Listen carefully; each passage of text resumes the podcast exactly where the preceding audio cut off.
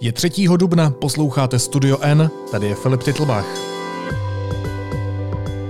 Dnes o tom, proč se Hrad stále vyhýbá našim otázkám.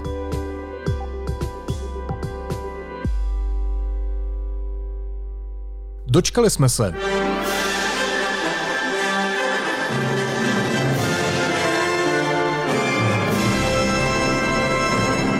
Hradní kancléř Vratislav Minář se po čtyřech dnech, kdy on i mluvčí Jiří Ovčáček odmítali odpovědět na otázky deníku N, vyjádřil k dokumentu, ve kterém Čína hrozí Česku kvůli plánované cestě někdejšího šéfa Senátu Jaroslava Kubery nad Tchajvan. Deník N zjistil, že si tento v uvozovkách výhružný dopis vyžádal u čínské ambasády právě prezidentův kancléř Minář. Jak se Hrad hájí a jaké další dopady má tato kauza, probereme s reportérem Jakubem Zelenkou. Jakube, ahoj. Ahoj, Filipe. Jaké nové informace jsme se dozvěděli z prohlášení, které vydal Vratislav Minář na stránkách Hradu? No, z mého pohledu jsme se nedozvěděli vůbec nic, protože uh, on nám neodpovídá v podstatě na žádné otázky, na které jsme se ptali. On se tam dopouští osobních útoků, uh, zpochybňuje to, že nějaký dopis nebo ten dokument vlastně existuje a je to takové mlžení. Pak tam samozřejmě mluví o tom, že měl dobré vztahy s Kuberou, že by nikdy šéfa, tehdejšího šéfa Senátu takhle, že by mu nic takového neudělal a podobně, ale skutečně nevyjadřuje se k tomu, jestli se setkal s někým z čínské ambasády, jestli ten dokument inicioval a nevysvětluje. Hrad doteď nevysvětlil, jak se ten dokument dostal k panu Kuberovi. My víme jenom to, že se k němu dostal, když byl na Hradě. Pojďme to vzít postupně. My jsme panu Minářovi poslali několik otázek už v pondělí. Ptali jsme se ho i v průběhu týdne, ptali jsme se taky Jiřího Ovčáčka. Mě by zajímalo, jak tedy v prohlášení odpověděl na ty tři základní otázky. Tedy byl to on, kdo vznik materiálu na čínské ambasádě inicioval? Na to neodpověděl. Neodpověděl. Jak se ten dokument dostal na Hrad? Neodpověděl. A kdo ten dokument předal bývalému šéfovi Senátu, to taky nevíme. To taky neodpověděl. Tohle mi úplně připomnělo tu situaci, kdy se pan Xaver ptá pana prezidenta, jaký má rád jídlo, jo? Protože to vypadá úplně stejně. Mě v tom prohlášení každopádně zaujala ještě jedna věc, cituji. Článek z deníku N informuje, že by v celé této kauze měla být zapojena bezpečnostní informační služba. Jejíž ředitel údajně senátorům na uzavřeném jednání předal zjištění tajné služby k celé věci. Rád bych upozornil, že k něčemu takovému nemá B I S ani její ředitel jakékoliv oprávnění a jednalo by se o jednoznačné porušení zákona se všemi důsledky. Tak, ani slovo Koudelka, ani slovo B I S se v tom našem textu neobjevuje. Proč to tedy pan kancléř popírá? Proč popírá něco, co v tom textu není? No, vysvětleních může být několik. Buď pan kancléř ten text nečetl pozorně, jinak by viděl, že se tam B I S neobjevuje, ale obecně tajné služby. Takže on si pravděpodobně domyslel, že to zrovna bude kontrarozvědka, s kterou má Hrad dlouhodobě velice špatný uh, vztahy. Pan prezident nazval pana Koudelku a lidi z B I S čučkaři, uh, měl tam spor ohledně novičoků a podobně, takže to automaticky mohlo stahovat k tomuhle, ale daleko podstatnější je, že pan kancléř vlastně neříká pravdu o tom, že Senát nemůže dostávat informace od B I S, on ty informace dostávat může, on je jedním z adresátů uh, právě třeba kontrarozvědky, což pan kancléř není. Jako, kdyby měl prověrku, tak by ty informace třeba dostávat mohla, nebo by se mohlo dostávat k utajovaným nebo klasifikovaným materiálům, ale to on nemá dlouhodobě.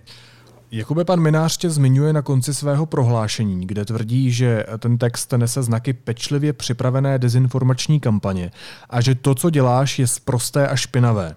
Už ti pan kancléř zvedl telefon nebo ti zavolal, aby ti tyto věci řekl nebo aby odpověděl na ty otázky, které tam visí už od pondělí, aby tedy to podezření, které nám potvrdilo několik zdrojů z diplomacie, okolí premiéra i z blízkosti čínské ambasády, vyvrátil? Uh, komunikace s panem Minářem proběhla vyloženě přes stránky hrad tečka cé zet a skrz to vyjádření. To se ještě dal na své stránky a své facebookové a twitterové účty pan Ovčáček, což je mluvčí prezidenta, ale jinak se mě pan kancléř nepokusil nějakým způsobem konfrontovat nebo kontaktovat. Takže bohužel tu, to jsme se potkali jenom také na dálku. Jak ty vlastně vnímáš to prohlášení? Co to znamená? Co si z toho máme vzít tedy? No, asi uh, z mého pohledu Hrad uh, cítil tlak na to, aby se nějakým způsobem k celé věci vyjádřil. A tak vydal nějaké prohlášení, které by nepozorného čtenáře nebo člověka, který nejde do hloubky, mohlo zaujmout, nebo by mohla argumentovat tím, že hra přece na to reaguje. On se vyjádřil proti tomu článku a říká, že není pravdivý. Jenže když si ty jednotlivé části rozpitváváme, tak vlastně vidíme, že on se nevyjádřil k ničemu. On, on pouze pochybňuje, je to taková asi mlha, která nedává vůbec žádné odpovědi. Uh, dokonce uh, díky tomu prohlášení nevznikají ani nové otázky. Je to takové nějaké. Hrad na to zareagoval, ale nijak.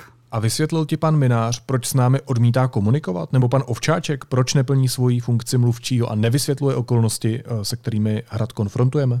Tohle to také nevysvětlili. Je nutné dodat, že pan Ovčáček pravidelně jako odpovídá v řádu několika minut na otázky, i kdyby to mělo být bez komentáře. Tady u toho prostě bylo dlouhé ticho, bylo to nestandardní i z pohledu redaktora, který píše kriticky o Hradě, a Ovčáček nebo lidé z Hradu ho nemají třeba možná příliš v lásce, ale skutečně to mlčení, to se tak často nestává. Dobře, a zkoušeli jste psát třeba panu Ovčáčkovi na Twitteru, protože tam je pořád evidentně. No, vždycky, když se něco tweetnul, tak jsme mu psali, no, tak hodili jsme mu tam ty otázky, doufali jsme, že třeba mobil, já nevím, mu spadnul pod stůl nebo něco podobného je u počítače, já nevím, a těch možností může být hodně. A tak jsme mu to házeli na Twitteru, na Twitter, kde byl aktivní, tam na to nereagoval, ignoroval to, ale zajímavé je, že během té doby, kdy se měl vyjadřovat k zásadním odhalením deníku N, komentoval politickou situaci v Maďarsku, věnoval se duchovním záležitostem, děkoval vlastně panu premiérovi a podobně. Jako zvedal vlastně i témata, který nepřísluší jeho agendě, nebo který nejsou zrovna tak podstatné. Kubo, jakou politickou dohru má a bude mít celá tahle kauza? Tahleta kauza? No, momentálně se tím bude zabývat minimálně zahraniční výbor Poslanecké sněmovně. Otázka je, jestli to nebudou řešit ještě senátoři.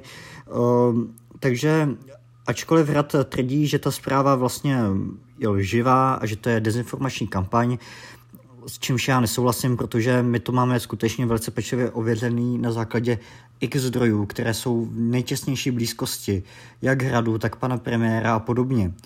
Tak, tak senátoři a co se týče a ostatní politici tomu evidentně věří a nemají důvod zpochybňovat naši zprávu. O, takže o, je teďka na Hradu, aby to vysvětlil. On v podstatě doteď nevysvětlil ani ten dokument, který se objevil u pana Kubery. O, toho taky žádal zahraniční výbor v Poslanecké sněmovně a Hrad je ignoroval. Vůbec nepřišla žádná odpověď. Celé týdny. Což je otázka, jestli to není trošku nedůstojné z pozice Hradu vůči po, voleným poslancům. Když jsi mluvil o tom zahraničním výboru, tak tam by měl přijít vysvětlovat sám pan kancléř, nebo by to měli vysvětlovat i zástupci čínské ambasády? Um, zahraniční výbor by byl rád, kdyby se tam dostavili všichni. Uh, nedá se asi předpokládat, nebo nepředpokládám, že se tam vůbec někdo dostaví. Otázka, jestli bude vůbec nějaká reakce, doteď nebyla ani v tom předchozím případě, uh, také... tak je pravděpodobné, že třeba dostanou jenom to prohlášení z Radu, které bylo adresováno deníku N a mé osobě. Případem se zabývá i organizace Transparency International. Co přesně chce prověřit? Transparency International dlouhodobě kritizuje klientelistické vazby pana kancléře. Musíme zavzpomínat, že to není poprvé, kdy jednal na vlastní, na vlastní pěst, teda, nebo aspoň to vypadá, že jednal na vlastní pěst, nebo to byl emisar Hradu v nějakých citlivých otázkách. Podobně uh, loboval za vydání uh, za, v Česku zadrženého hackera Nikulina. Um, také, také xkrát letěl do Číny vyjednávat obchod, oznamoval čínské investice. A tyhle ty vazby a tohleto konání se Transparency International dlouhodobě nelíbí. Podle nich je to porušování nebo překročení pravomocí kancléře a chtějí, aby byly buď určeny nějaké mantinely, anebo aby se prošetřilo, jestli skutečně kancléř nepřekročil tu takzvanou červenou linii a nechová se protiprávně. Vyjádřila se k téhle kauze nějakým způsobem ta čínská strana, nebo taky mlčí? Také mlčí. Vlastně já si ji ani nedivím. Ve chvíli, kdy, jak dokládá naše zjištění, je požádal kancelář prezidenta, aby vypracoval nějaké podklady, které prostě líknou ven, a ty podklady měly být evidentně interní, tak to nejvíc právě poškozuje tu čínskou stranu, protože oni vypadají jako ty hlupáci, který tady někomu vyhrožují, ačkoliv to třeba nemuselo tak být.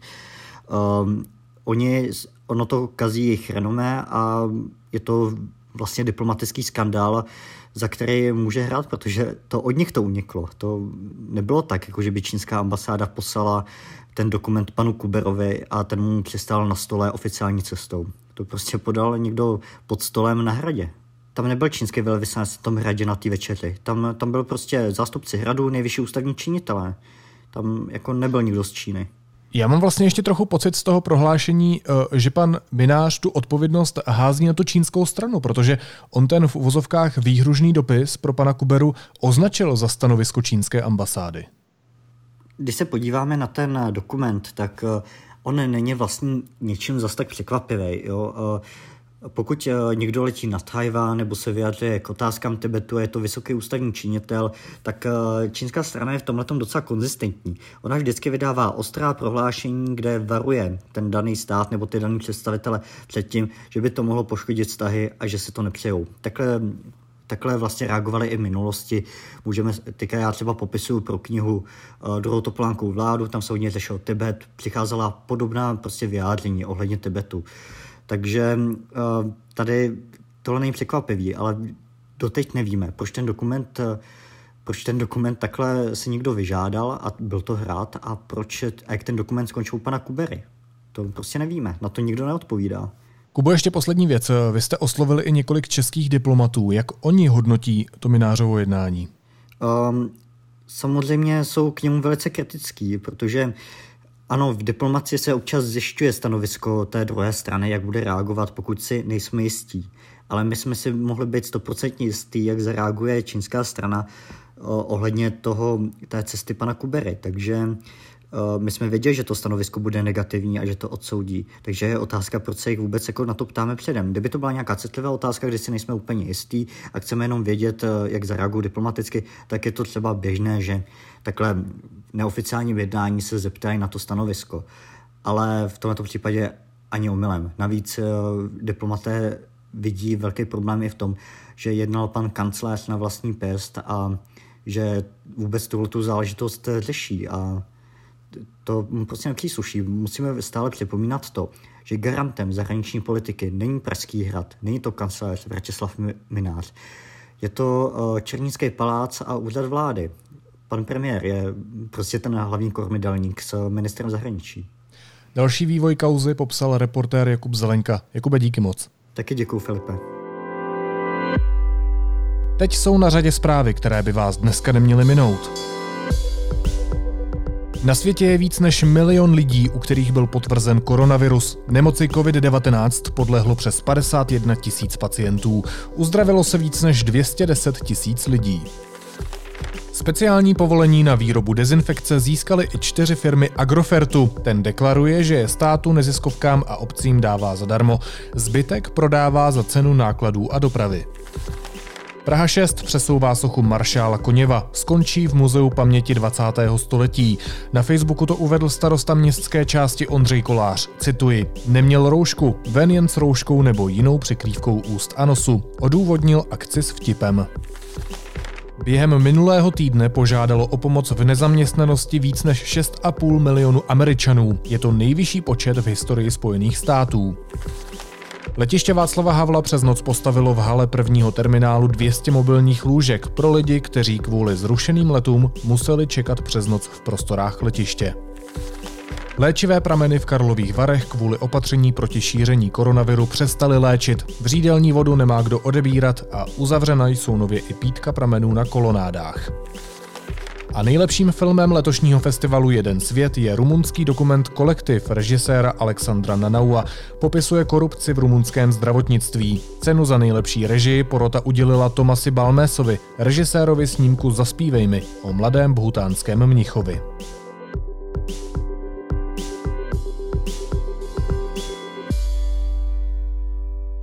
A na závěr ještě jízlivá poznámka. Většině zdravotníků stále chybí ochranné pomůcky. Vyplývá to z ankety deníku N, na kterou odpovědělo víc než sto padesát zdravotníků z celého Česka. Skoro polovina všech dotazovaných přitom ošetřovala pacienty potenciálně nakažené nemocí covid devatenáct pouze s rouškou.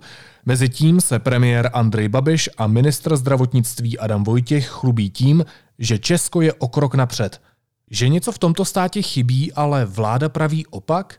Matně si vzpomínám, že už jsme tu někdy něco takového měli.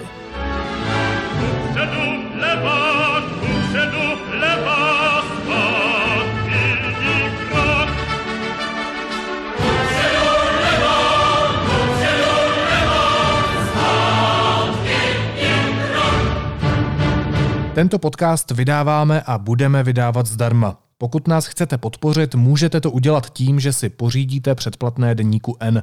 Speciální nabídku najdete na webu deníkn.cz lomeno podcast. A budeme samozřejmě rádi, když o nás dáte vědět svým blízkým a když nás ohodnotíte v aplikaci Apple Podcasty. Opatrujte se a naslyšenou v pondělí.